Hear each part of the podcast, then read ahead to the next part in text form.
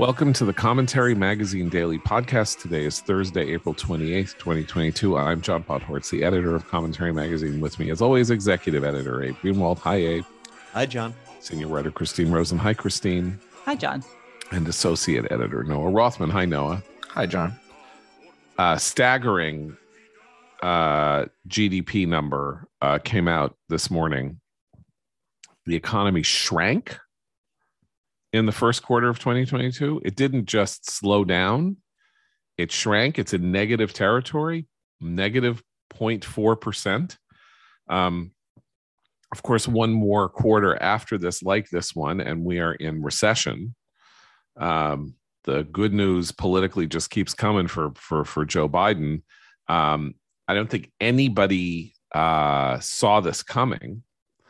Um, no, the expectations fact, were for a one percent growth, which is not good. Yeah, but it's not contraction. Right, and we had a one point seven percent growth, uh, or essentially seven percent annualized, um, in the last quarter. So, uh, what we have here is a, you know, a, a really significant slow to stagnating retraction. growth and high inflation. Right, that's your music, John. Here it's we like are. A- Welcome to the 19. Here we are. Here's disco. Here it comes. You're going to get disco. You're going to get Americathon. You're going to get Dynasty and Happy. You're going to get Happy Days. Uh, you're you're going to get Leisure Suits Eastbound and, and the Me Decade. You guys need to start growing you your go. sideburns out. Down. You're going to get CB Radio. I mean, everything, everything that you pet rocks.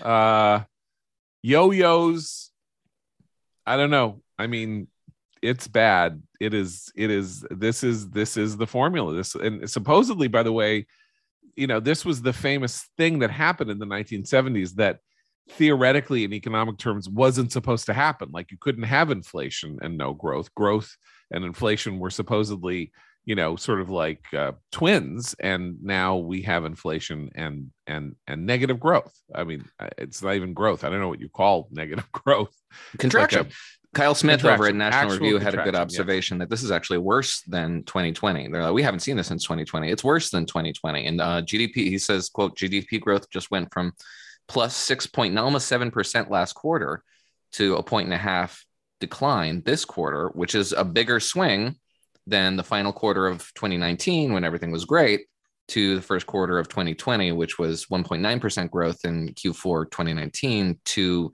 negative 5.1 in q1 2020 so it's actually a bigger swing attributable i suppose mostly to um, uh, as well as finan- uh, you know hardships at home inflation but consumer demand is still alive. It's not in negative territory. There's a lot of disruption abroad which is i guess has shocked everybody who expected at least some tepid growth this quarter. But uh, most of this is is pre uh, the um, supply chain slowdown in China and and pre uh, in, uh, invasion problems as well.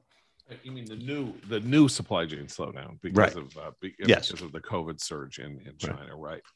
right. Which means that the portents uh, for for for the next quarter are not good. Um, obviously, one of the, I mean, this is entirely a statistical advantage. There's no advantage to any of this, but you know, one of the advantages of having a bad quarter is that it doesn't take much for that to turn around. You know what I mean? It's like if uh, if uh, if there was some you know specific disruption that we can't quite understand or see, you know, things returning to a better equilibrium means you know you can grow from you know you can grow from this uh, uh, very easily even if your growth is nothing you can then show gains. Um, but if you know but if the world situation is worsening if the supply chain problems are are are redoubling and all of that um, that that is a pretty significant um, you know factoid uh, for us to uh, concern ourselves with. Um, you know i i don't want to obsess over politics, though. You know, this is a po- podcast about politics, but I mean, uh, I wrote a book. My first book, Hell of a Ride, uh, was about the last eighteen months of the of the uh, first Bush administration, uh, beginning at the point where uh, Bush was at 91% in the polls because uh, he had triumphed so resolutely. This is George H.W. Bush in, in the first Gulf War. To, to, to losing the election in 20 uh, in in 1992 um, you know, with 38% of the vote. And how did this happen? And one of the things that I noticed basically from January onward was he never really had a good day. Like I'm talking about it sort of like a single day that he won. Do you know what I mean? Like day to day, either the news was not particularly bad, but not particularly good, or it was bad. There was never like an affirmatively good news day for Bush in pretty much in like the, you know, 300 days from New Year's to election day. And while Biden, fair is fair, Biden is uh, the Biden administration has to be given credit for handling uh, the Ukraine situation, um, you know, uh, uh, pretty responsibly, and and with some sense of you know eh, the accelerated responsibilities on the United States to to keep Ukraine supplied so that it can continue with its with its fight. Just not not having a he hasn't really had a good day. I mean, the two common denominators between those two very disparate circumstances are a very threatened, very scary, very de- destabilized Russia that nobody wants to provoke, that nobody, that kind of we really want to push over the brink, but not so aggressively that they end up lashing out. And so you can't do anything too triumphalist about sort of objectively good geopolitical circumstances in that regard. I mean, they were the Bush administration was very, very George H.W. Bush administration was very cautious about being triumphalist over the collapse of the of communism in Eastern Europe. And the Biden administration is a little more aggressive, I suppose, with these comments about, you know, maybe we, we want a weaker Russia, but that's making everybody kind of scared. And you don't hear that from the, the White House, and probably shouldn't hear that from the White House, but that deprives them of of, of the, the sort of rally around the flag effect that they thought they might get because they're doing all this sub rosa and cautiously and with you know one one toe in the you know in, in the diplomatic pool. I mean there is something weird going on inside the biden administration where you have this kind of like cabinet departments do things or say things or cabinet secretaries do things or say things. And then jen psaki goes whoa whoa whoa slow your roll buddy.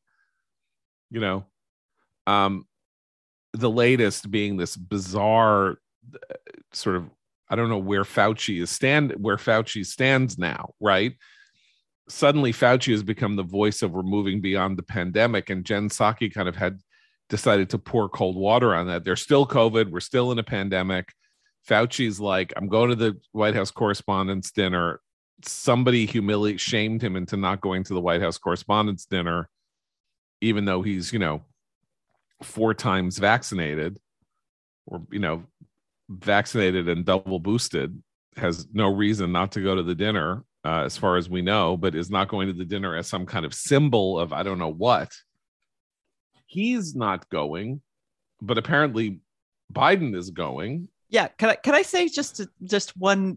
That's this weekend, one, by the way. One yeah. brief second on this. Yeah, this actually, I it's a cesspool. It, it's such a perfect example of the media DC swamp um, and many people have criticized it for many reasons, but Biden is going, and we haven't had a president attend in quite a while, uh, I believe, which I think was a good thing. Like they, they shouldn't be at this thing, but he's going to go. He's going to have someone write a supposedly funny speech for him. Um, but the optics of all these Democrats in particular and Biden in particular partying with the media on a weekend in lavish settings with i mean the, the parties start today and go you know run all the way through the weekend all over town. Uh, the images of all these folks partying it up when the country is suffering when we're when when you know uh, we're dealing with ukraine we're dealing but mainly when the country is suffering even democrats celinda lake did a did a focus group and reported on it even democrats who were painfully trying to make excuses for this biden administration's behavior are like yeah, things aren't great. I thought they'd be better and they're really not great. And we're really worried about inflation too, even though we're kind of, this was a wealthier group of, of Democratic voters. I mean, it, the optics right now of this are bad. Forget COVID, but the optics are bad. Why is he attending this this debacle? I have to defend the White House correspondent. And I, uh, okay, wait, I should caveat. I went once. I went to it was you know, I, went, I went years I ago, went many so, I went many times. I went many times. I went like for 20 years in a row. I love it. I'm not defending it. I love it because it was it's like going to a convention. It's like going to your it's like going to your convention if you're yeah, I don't know, if you're a aluminum siding salesman. You go to a convention there everybody else is an aluminum siding salesman and you know it's like you can stand and talk in a corner about aluminum siding with you know with with great relish and what's going on you know in the topeka market and all of that and it's like that's different than elected okay. leaders going. I, I okay anyway i'm not really defending it. I just i i i enjoy it. I i have always enjoyed it and i haven't been in a, a, long time and i i miss it and i wish i could go. No one's inviting me anymore uh because i'm not staff on on any you know commentary could buy a table for thousands of dollars but i'm not going to do that.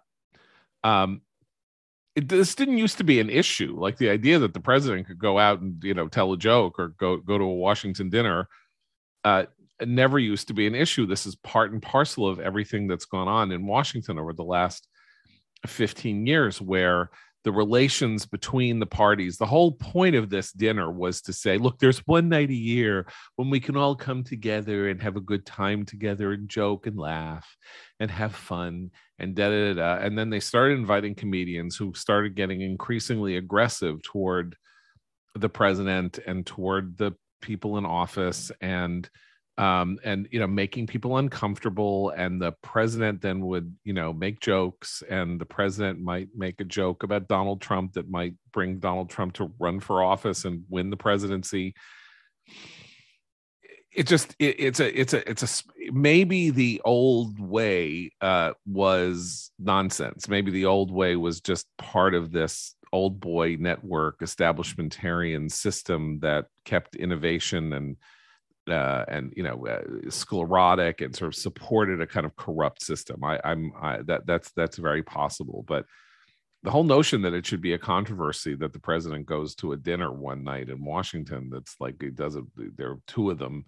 Or there were two of them. There was the radio and TV correspondence, which is the dinner that you see in uh, broadcast news, for example, and then there's the White House Correspondents' Dinner the nature of which changed when the Clintons came in because the Clintons had, you know, um, courted all of these Hollywood people who then desperately wanted to come. And then suddenly it was like Swifty Lazar's Oscar party or something. Well, and every you know? every publication would then invite a Hollywood celebrity. It wasn't yeah. like each table had to have a sort of token Hollywood celebrity. And I mean, I'm not saying it's a scandal for Biden to go. I'm saying op- as a matter of political optics, right now with the country where it is, it seems foolhardy, especially given that he's unlikely to be able to deliver a speech well. I just, I, I, I think just... it's. Uh, I mean, I think Christine's point is excellent, and it's. I think it's even less about uh, the state of the economy than it is. People are. I think Americans are really getting nauseated by the sort of schmoozing aspect here of the the sort of political media complex. You know, you got Jen Psaki's going off to to now you know be on TV and uh, Obama's producing movies over at Netflix and Spotify is on has, Spotify. Has yeah, Spotify. so there's this there's a there's this um, sense of like who who are these people and like how many channels are they directing into our heads? You know, like it's it's it's a big part of the of the pushback against the what's seen as the establishment. I mean, fair enough. You know, uh, we're now just uh, you know romping all over the all over the landscape here, but um, I was struck by something. There's a really wonderful piece by Jacob Siegel in Tablet this morning, tabletmag.com. I commend to everybody's attention, which is sort of like Musk versus Obama. Musk is now some kind of representative of an idea of free express uh, free expression, and the former president of the United States uh, is now championing this uh, effort to um, erect barriers on the internet to the flow of information to ensure that disinformation does not spread. And I was fascinated by this because it's not just as I keep saying that Obama said, you know, if you like your doctor, you can keep your doctor, which was an act of disinformation to support his own highly controversial uh, piece of legislation. But that we are now, we've now moved into an, an, an era in which a former president of the United States can say things like, we need to police speech and enormous numbers of people seem to think that's okay like enormous numbers of journalists back that yeah, up as okay right. and and the point is that presidents always want to police speech in a certain to a certain degree eh, there's a very specific limitation on speech that presidents and administrations advocate. And that is in the, in in the case of national security threats or or you know national security threats which can be you you you know will go after you if you publish the name of a of a covert agent because you could that that you will you will get that covert agent killed. What's called sources and methods you know or not a covert agent or sources of information inside countries that are people who are risking their lives to present us with that kind of information that there have to be some restrictions on you know on a completely free speech world uh, in order in order to keep people safe and from getting killed and to keep you know uh, very very serious national secrets from getting out and then important information not getting to an enemy or you know pl- plans for how to make a rocket or a, a nuclear weapon or whatever. So presidents always or administrations always have to have some role in saying you you can't have unfettered free speech uh, because there are civilizational risks at stake and i guess that's kind of obama's point here in saying you know our democracy is at risk so we really need to look into this but you know eh, because of our democracy you know we we don't if we don't have a democracy we're not going to have any speech so we can't let these people destroy our democracy. But he said something else in his speech at Stanford that was very striking. And he said, People are losing faith in the institutions of government. They're losing faith in institutions. And we can't have that. We need to make sure that people have respect in institutions. And this is something that all conservatives believe and understand. Conservatives actually are supporters of institutions, mediating institutions, non-governmental institutions all kinds of institutions to you know provide us with uh, you know a, a, web of connection uh, that we can all sort of be be part of but institutions are not discredited from the outside particularly in the united states if institutions governmental institutions in particular are getting discredited it's not because tucker carlson says something on fox that Obama doesn't like. It's they're getting discredited because they are behaving in discreditable ways. And that is a that is a multi-decade problem. For, the very simple with, solution yeah. though, one that's perhaps a little reductive, but nevertheless, what? I think the the prescription, which is that these things need to stay in their lane. Why is it that we have an ACLU that is against free speech? when did we get a, a national uh, rifle association that decided it was a political action committee why is the department of homeland security policing speech because these things have expanded beyond their remit everything is all of them believe that they are responsible to everything because the activist class has captured so much of this landscape that they have become general interest groups and they're not supposed to be general interest organizations. in the in the case of the Department of Homeland Security, it's certainly not supposed to be a speech speech policing organization. They've all just decided that it's within their remit to focus on everything because everything well, very- relates to to everything else in some sort of in, in, a weird academic way. You can convince yourself of that, but it's just not look, true. Look, this is a very important point because, of course, you mentioned the ACLU and suddenly now becoming sort of a greater supporter of trans rights than it is of free speech. And the civil liberties that the ACLU was created to protect are First Amendment rights, uh, particularly speech, also religion, though they don't really seem to care that much about religion. But uh, freedom of assembly, freedom of speech, and freedom of religion, those are the First Amendment civil liberties. Those are the ones that the ACLU was created to protect, and they're no longer interested in them. Similarly, uh, the uh, Anti Defamation League uh, doesn't seem to be all that interested, except here and there. In uh, it's much less interested in fighting anti-Semitism and being a bulwark against anti-Semitism than it is in participating in Democratic politics or Democratic Party politics or providing cover for Democratic politicians and that sort of thing. Why does this happen?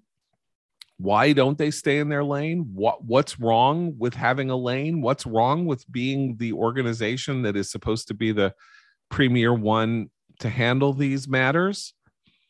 It's because people get bored and they feel like they're in a corner and they want to they want to play in the big sandbox you know they they want to be they want to they want to be in in in it up to their net they want to they want to do black lives matter they want to do climate change they want to do eh, da, da, da, da.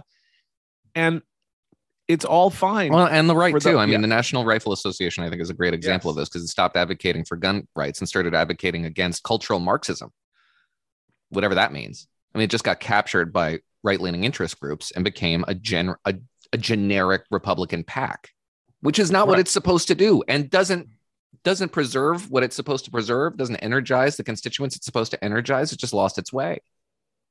I mean, so but uh, as i say so this is all part of these institutions losing their legitimacy in part because they they start pursuing aims and ends that call that that call their commitment to to their main cause into question which is what obama is proposing in the name of preserving the legitimacy of institutions he's he's he's doing the exact thing that is eroding or trust in them.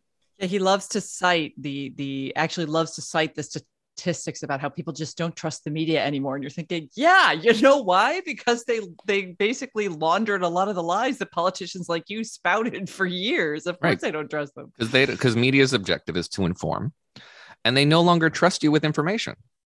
They don't trust what you're going to do with objectively provided, dispassionate facts.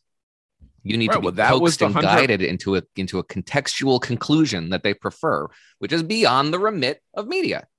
Which they craft narrative. The, they don't yeah, inform. It's about narrative crafting. This is why the Hunter Biden story is a was a is a slow acting uh, poison and is uh, you know among the most important things that has happened in the last 10 years the decision of social media companies to suppress that story on the false basis on the on the claim that they could not verify that it was not Russian disinformation, which it wasn't. Uh, did not trust a major journalistic institution, that is the New York Post, to have done the due diligence of making sure that it wasn't Russian disinformation, which it did. And that ultimately to try to put their finger on the scale to get Biden elected because they wanted Biden elected.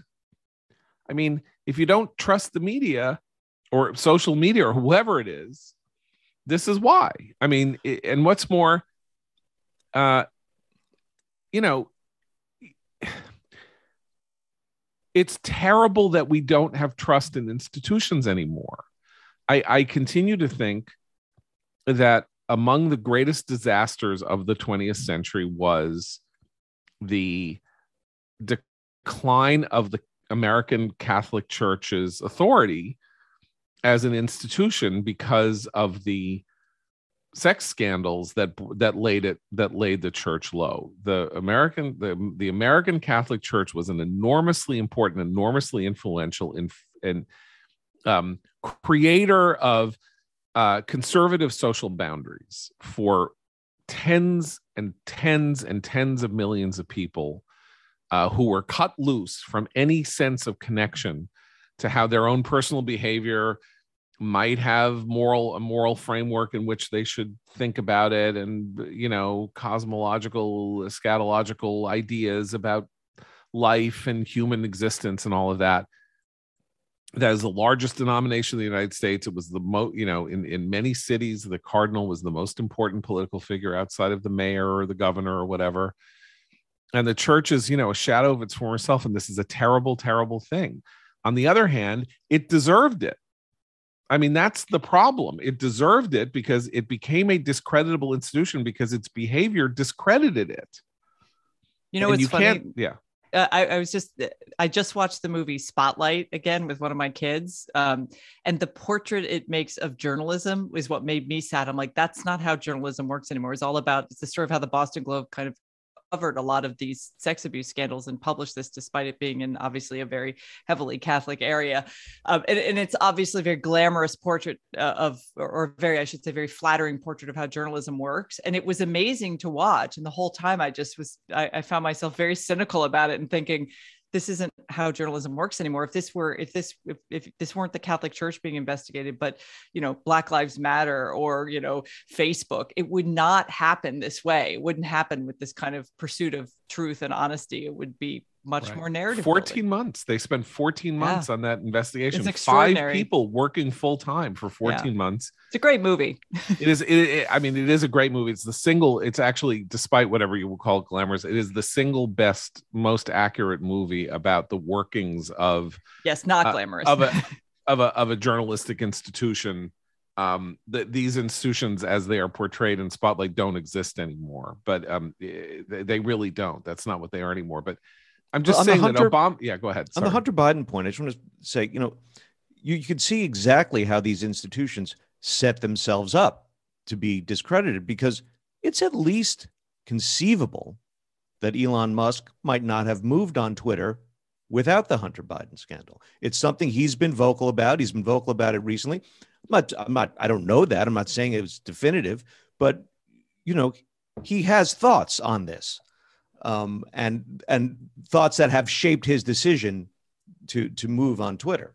The censor at Twitter, this lawyer who is the censor at Twitter, my my nephew Noam Bloom, discovered or looked into it and found that uh, she was paid seventeen million dollars last year. Seven. She she is a she is she's not like the CEO. She's not. This is a this is Twitter. She's paid seventeen million dollars last year and what she does there is run run the content moderation business which is to say the set of policies that says that if you dead name you know if you if you use a female pronoun for somebody who has decided that they're a trans man you should be banned 17 million dollars a year.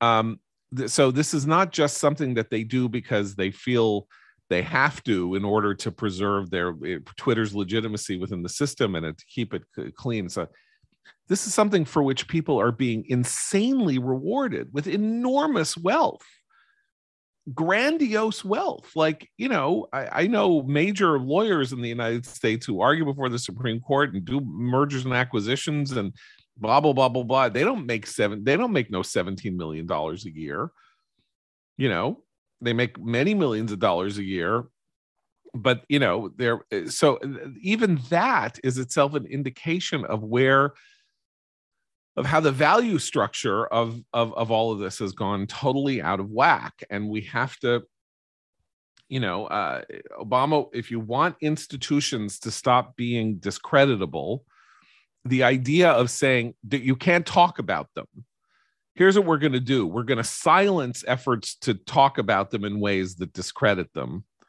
you're just going to accelerate it how are we going to exist in a world in which nobody has faith in an institution that doesn't completely comport with their ideological priors I, I, I genuinely, I honestly don't know. There are a few in the United States. I still think the military people feel that the military transcends that.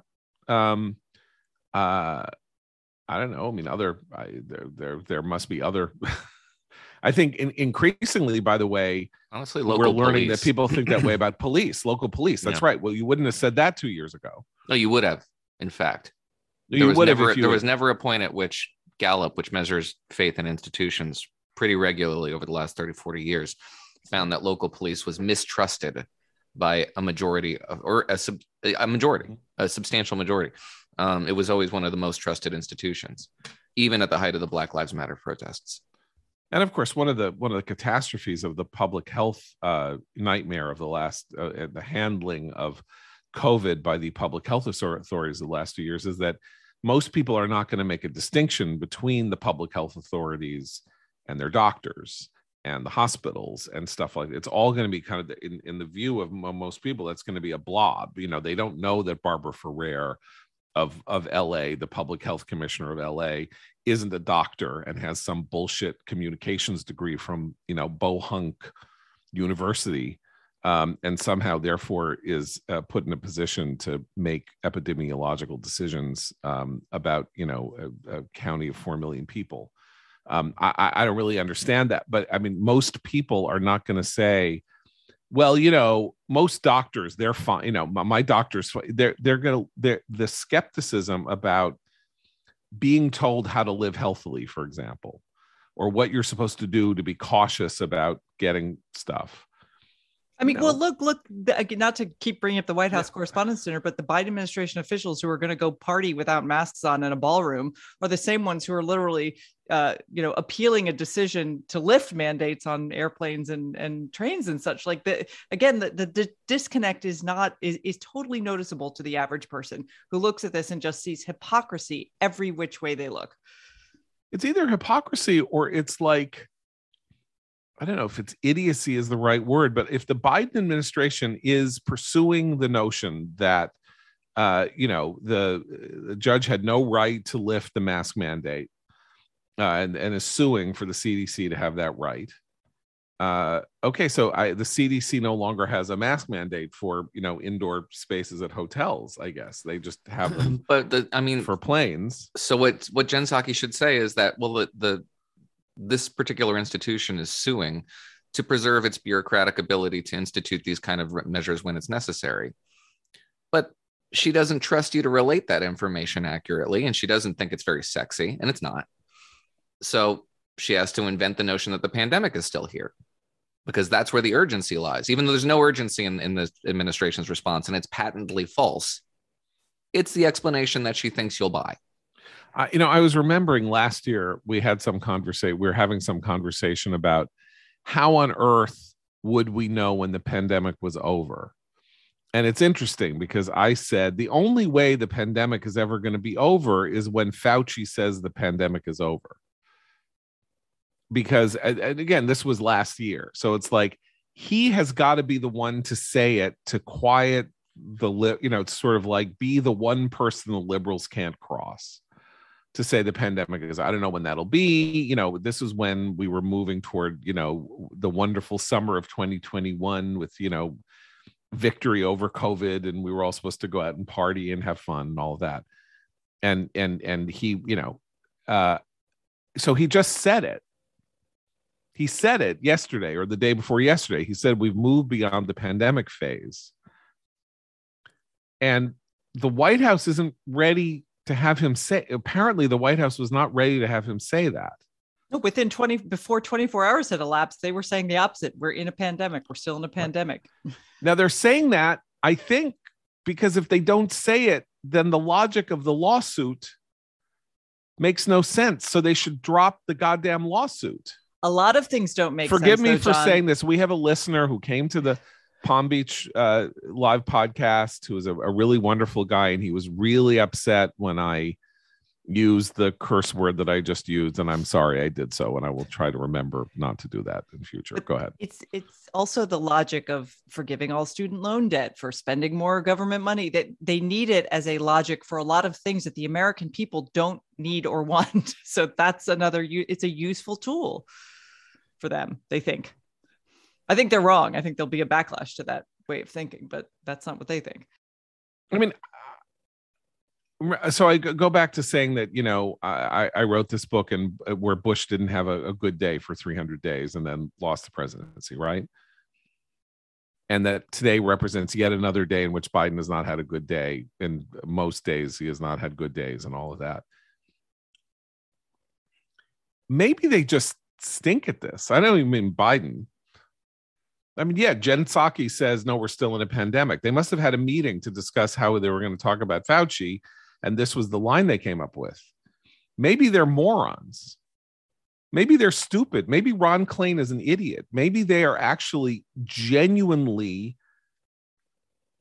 they've lost the thread. they're unrealistic they don't understand the mood of the american people they don't they, they are they are looking they are hearing things in their ear that they are listening to too intently and not hearing things that they should be hearing. And they're making dumb decisions every day. Nothing else explains the revivification of the idea that we should forgive student loans. That one i thought was long ago dead. It's just okay, somehow been exhumed from it. its political grave. Why? Because there was a poll five days ago that showed Biden down 20 points in favorability among voters 18 to 30. And and that you know this this is the strongest demographic for democrats versus republicans in the united states eh, you know they're like two to one democratic and they don't like biden so let's give them something like the legal legalize want. weed next. Well, they should actually do that to comport with state laws. okay, but I'm just saying, like, why did they do it? Again, maybe this is dumb. Maybe they're dumb. I mean, you know, this is like a reductio ad absurdum. I never want to think that that the, my antagonists or the people I disagree with are dumb because I need to give them the benefit of the doubt that they know what they're doing. You know, I I think one should be one should take one's ideological and you know uh, political opponents seriously. But the, but I don't think it's that they're dumb necessarily. I think it's part of this. It's it's part of the same um, uh, way of thinking that leads people like Jen Psaki, as as as you said earlier, Noah, to to say stupid things that aren't true because they don't think we're smart enough to understand the, com- the slightly more complicated it. thing. But that's this is what this is too. They'll give us gimmick after gimmick, 100 days to this, a little student loan there, an executive order satisfying you. It's all a gimmicky presidency because they don't think we can handle the truth. So it's a species of stupidity that manifests in overconfidence and a real, you know, misapprehension of your own capacity to manipulate people into doing what they don't want to do. Look, I I, That's I also think this you're saying they're smart. Yes, it's, it's not smart. smart ways. They're sitting around saying American people can't handle. You know, they're like, you know, they're like uh, they're like Jack Nicholson and a few good men going, "You can't handle the truth," but they don't. That actually goes to truth. institutional decline as well, just a yes. over irrational yeah. overconfidence. Yeah. How about if they the don't know the together? truth? the whole point was the truth was, yeah, we had to shoot that guy and the few good men. What if they don't know the truth? The truth is the pandemic is over. They don't know that. The truth is that their economic policies have led to a galloping inflation rate. They don't know that.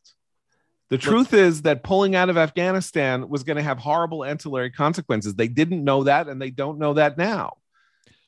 That's, you know, in the end, I don't know, I don't know how to look at this, but say, the minute that they come out with a policy announcement, they're back to build back better. They're back to coming up with some plan to pass this piece of legislation that they spent three and a half, four, six months on that collapsed. And, you know, uh, I, I have one more stupid pop culture analogy, and then I'm going to drop and let Abe speak, which is there's this great moment in Star Trek II The Wrath of Khan, one of the great movies ever made. If you haven't seen it, you should see it, even if you don't know Star Trek and everything like that so Khan, this uh, super powered guy, basically, uh, he's like he wants to avenge uh, his uh, exile on a planet, go after uh, Kirk and the Enterprise, and everything just keeps going wrong. And then finally, at some point, his son, I think it's his son, is killed on on on board his ship, and the ship they they shoot the ship, and it's bloods and Khan's on his ship, and you know he he keeps saying i'm going to avenge you. I will avenge i'm going to you know kirk i will have my vengeance and da da da. And then he's sitting there in the ship on his 17th vengeance and this this this kid has died in his arms and he says i will avenge you. And it's a kind of sad comic weirdly comic moment because it's like stop trying to avenge. Every time you try to get vengeance you you fail. And that's like build back better. It's like we will bring back Build Back Better. Why do you want to bring back Build Back Better? Like, why do you want to remind people of your colossal failure and then fail again?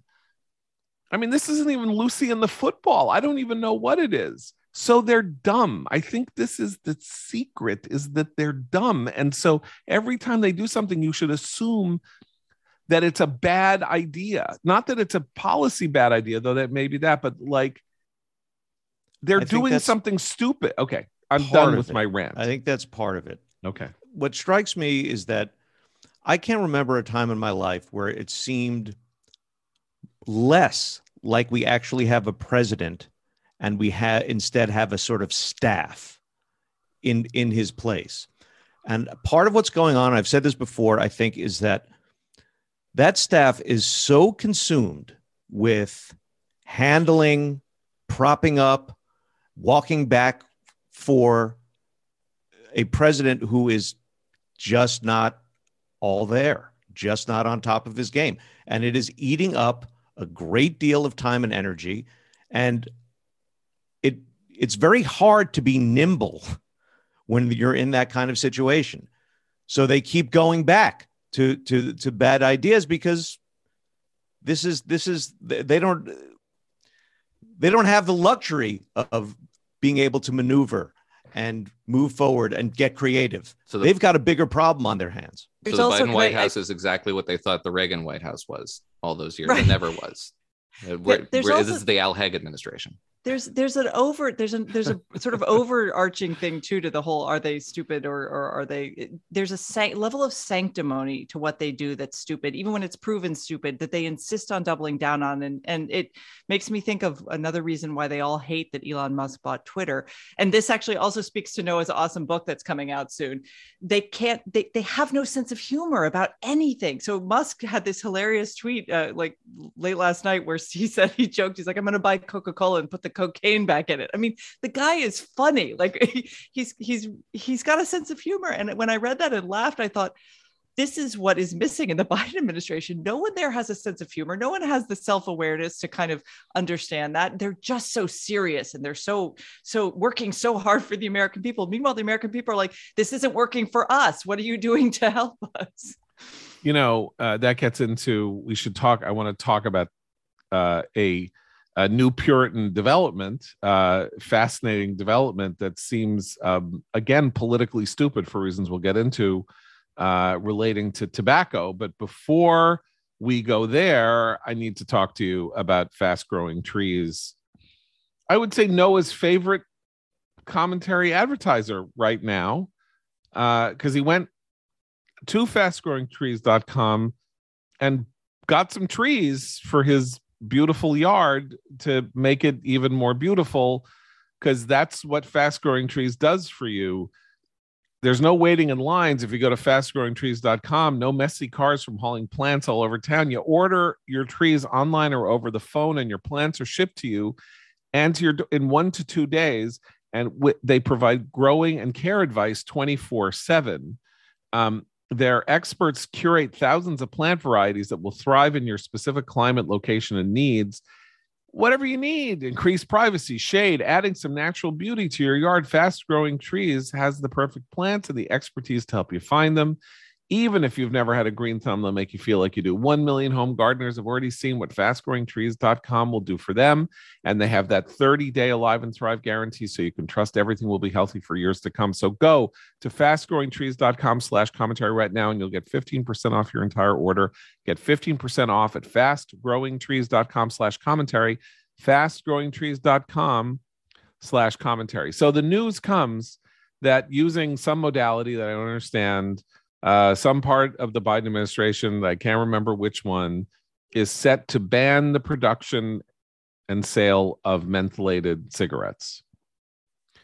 Um, so let's stipulate cigarettes are bad. They're bad for you. They give people lung cancer. That's the easily most easily preventable form of de- disease of death that we that we know if people don't smoke. I smoked. I quit you know i and all of that. Uh, however i it, it's a legal substance. Uh, it has not gone through the legislature to ban the existence of tobacco um, and and all of that. And yet we're somehow going to regulate one form of tobacco uh, mentholated tobacco uh, out of out of existence apparently. And a lot of people in the united states like smoking menthol cigarettes and they're all voters and what's more, I think they're a lot of them are Democratic voters because men and this is not i'm not making a racially uh stereotyped comment here. Uh mentholated cigarettes are smoked primarily by african americans. No you're citing centers for disease control data. Yeah. 76 that, that's why they're african american smokers smoke mentholated cigarettes. Right um so uh a lot of people like to smoke mentholated cigarettes. They're not going to uh, be able to anymore under this doctrine, which did not, again, go through the legislature. Um, no, this is all a moral panic, and it has a very significant cl- uh, class anxiety aspect to it. Um, brief digression.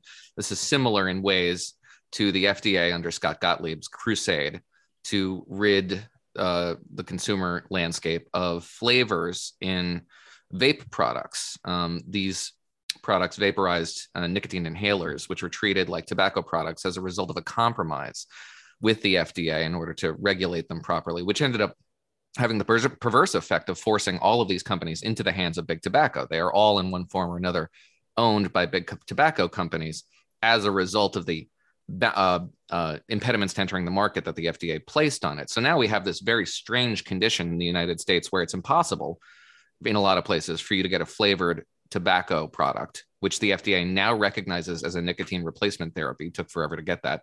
So you can't get a flavored product because that's too scary for kids. But you can get flavored dope products wherever you want, even in states where it's, where it's not legal. You can get Delta 8 products, which are an, an THC product, and they're flavored and they're right on the shelves because that makes a lot of sense.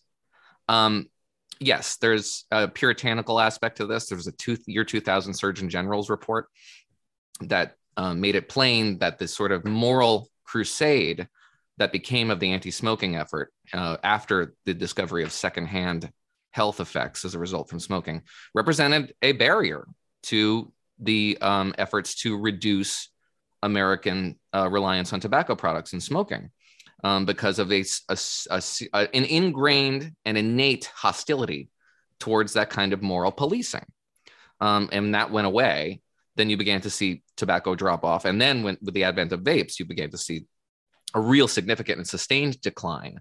And now with an all out assault on this product that doesn't involve any combustion and doesn't have any tobacco in it, um, you begin to see these, uh, these rates tick up again.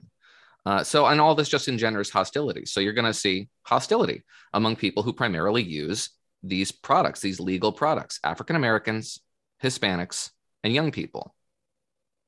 So, uh, Al Sharpton, who I very rarely, if ever, have a kind word to say for, uh, has made the point here, and I think it's a good one. There's there's some question about his connection to uh, the tobacco industry. Nonetheless, he said, Well, among the other things you're doing here is that you are criminalizing uh, uh, uh, sort of casual pastime behavior of among African Americans. This is going to mean increased police activity uh, in Black communities. You, you, you have now created another potential crime that, you, that, that will need enforcing in these communities. Right. And it, it's not going to go away. What happens when you ban a product? It just goes underground. It's not like menthol cigarettes are going to disappear tomorrow. They will from store shelves, but they're still out there. They're going to be destroyed. No, they're going to be sold in the black market. The idea that you would, uh, when you are when you are showing a favorite subject of Abe's, when you when when the data are showing a weakening connection between a certain voting group and the political party.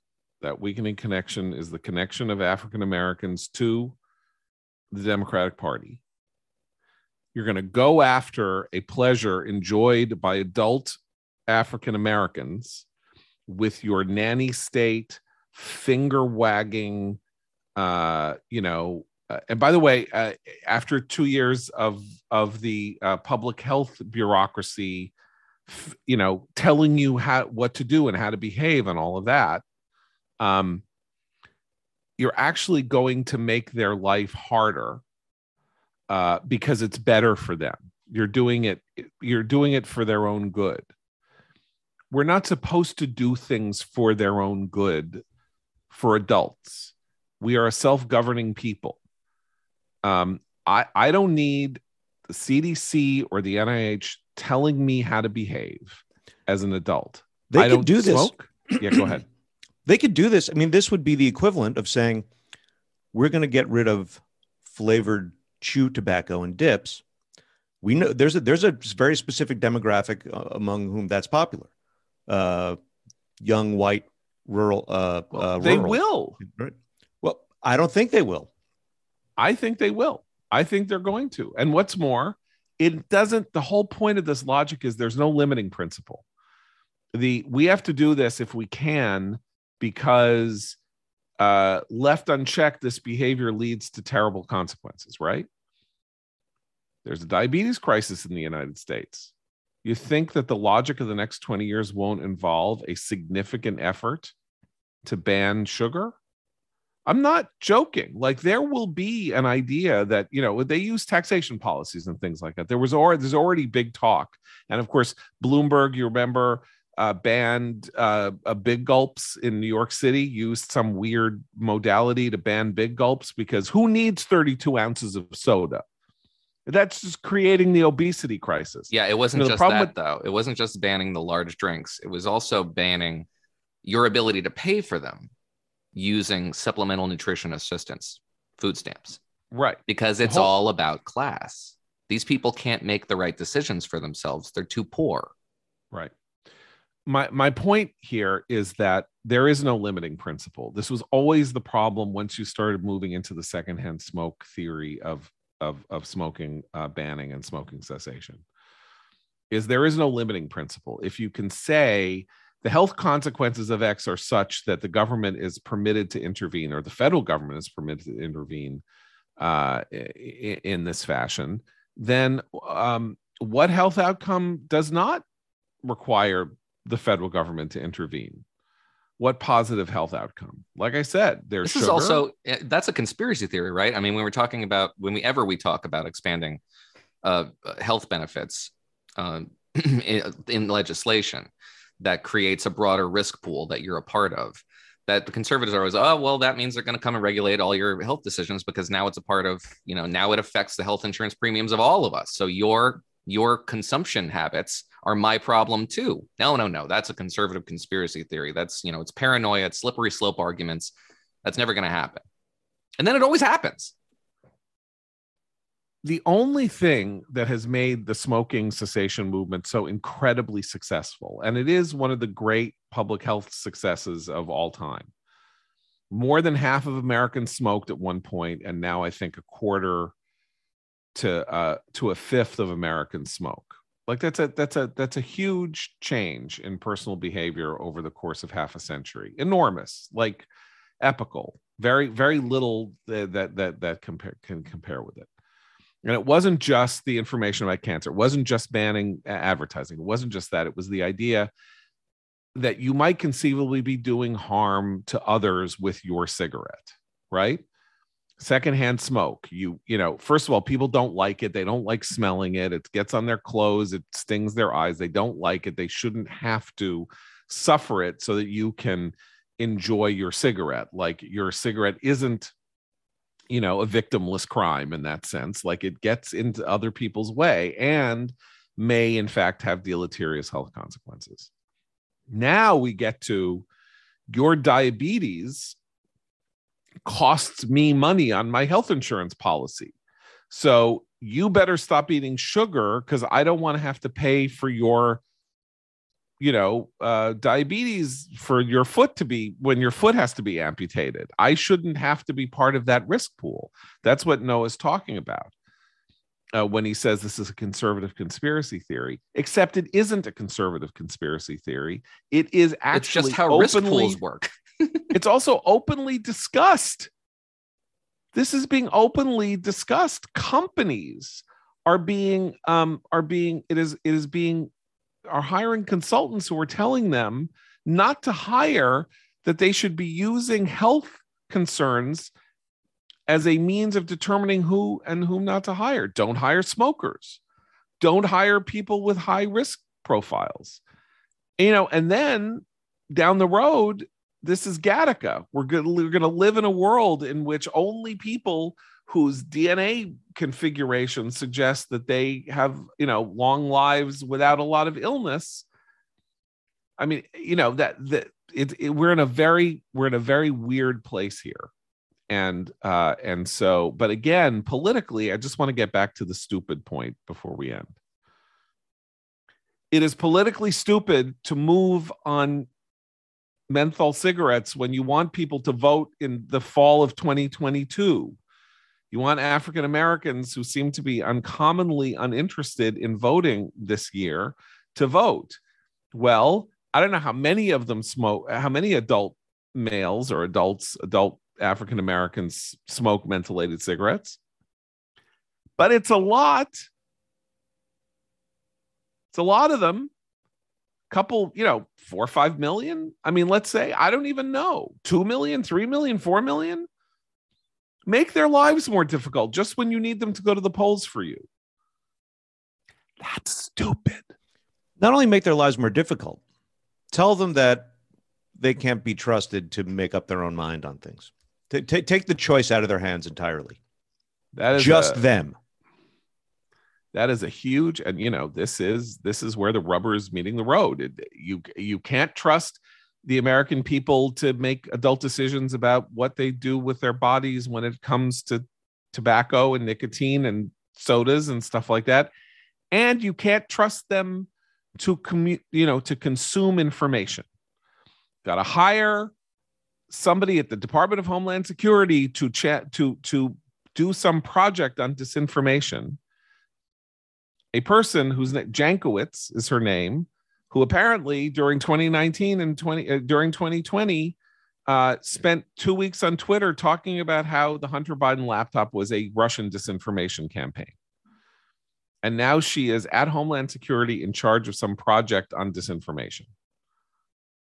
Uh, okay. So this is really who you want to be? You know, they're worried about authoritarianism really i mean this is the word that people are using the trump uh, the republicans the trumpians are like bringing about authoritarianism but you know that's their goal this is all soft authoritarianism i, I mean I, it's not you know it's not hard authoritarian but you know what it's is it? Ministry of Disinformation in the in the Department of Homeland Security. I mean, it, the, the, the dystopian ring to some of these these new positions seem to have been lost on them. But yeah. so they're stupid is what i'm saying. I'm going with stupid. I i, I know this is a word I, I use too much. I really do. I say I, I used it too much on twitter. I called a lot of people blitheringly stupid. I use the word stupid too much. I actually again do not tend to think that my opponents are stupid. And i read and i engage with writers and thinkers and activists and politicians on the left and among liberals with whom I disagree, whom I think make very strong arguments I need to learn from and in order to contest. But that ain't the Biden administration, which is, you know, which is just pure Keystone Cop, you know, misdirection and wrong way, wrong way Feldman flying, and I don't know what else. And I just every day I'm just going to watch to see what they announce and then figure whatever that is, bet on the opposite being the politically sensible thing to do. Are we all in agreement on this, or is this just me being like a radical uh, ad hominem, you know, hysteric. Well, I mean, yeah, I think they're stupid, but I, as I said, I also think they've got their hands full, just keeping things on on course. Even if it's a bad course, they got to keep it on some. I don't course. think they're classically stupid, as in they're just it, there's no uptake there. I just think well, they're, they're, not village they're, idiots. I don't mean no, they're the village idiot. They're, I know. think, yeah, they're some of them know exactly too, what they're doing. uh, possibly, I think they're too educated.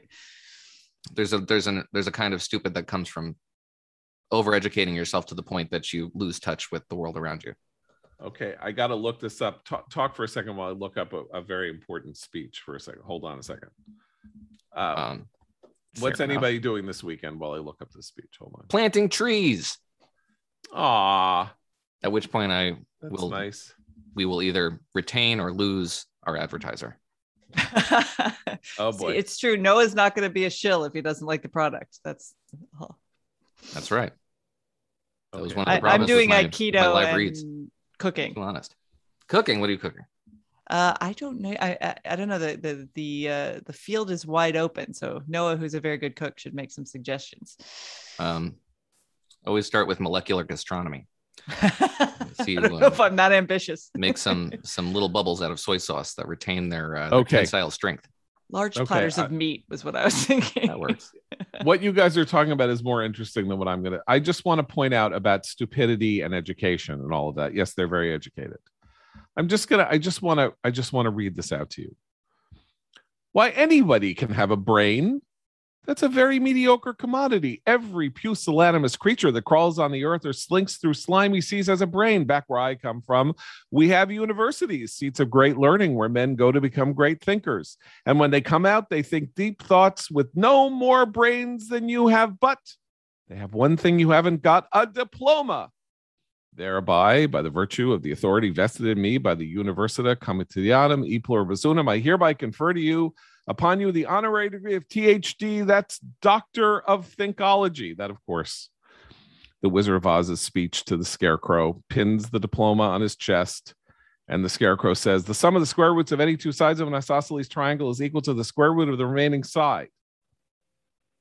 So uh, that's where uh, you can have a diploma and be very educated and not have any more brains than the scarecrow who doesn't have any brains until he gets a diploma pinned on his chest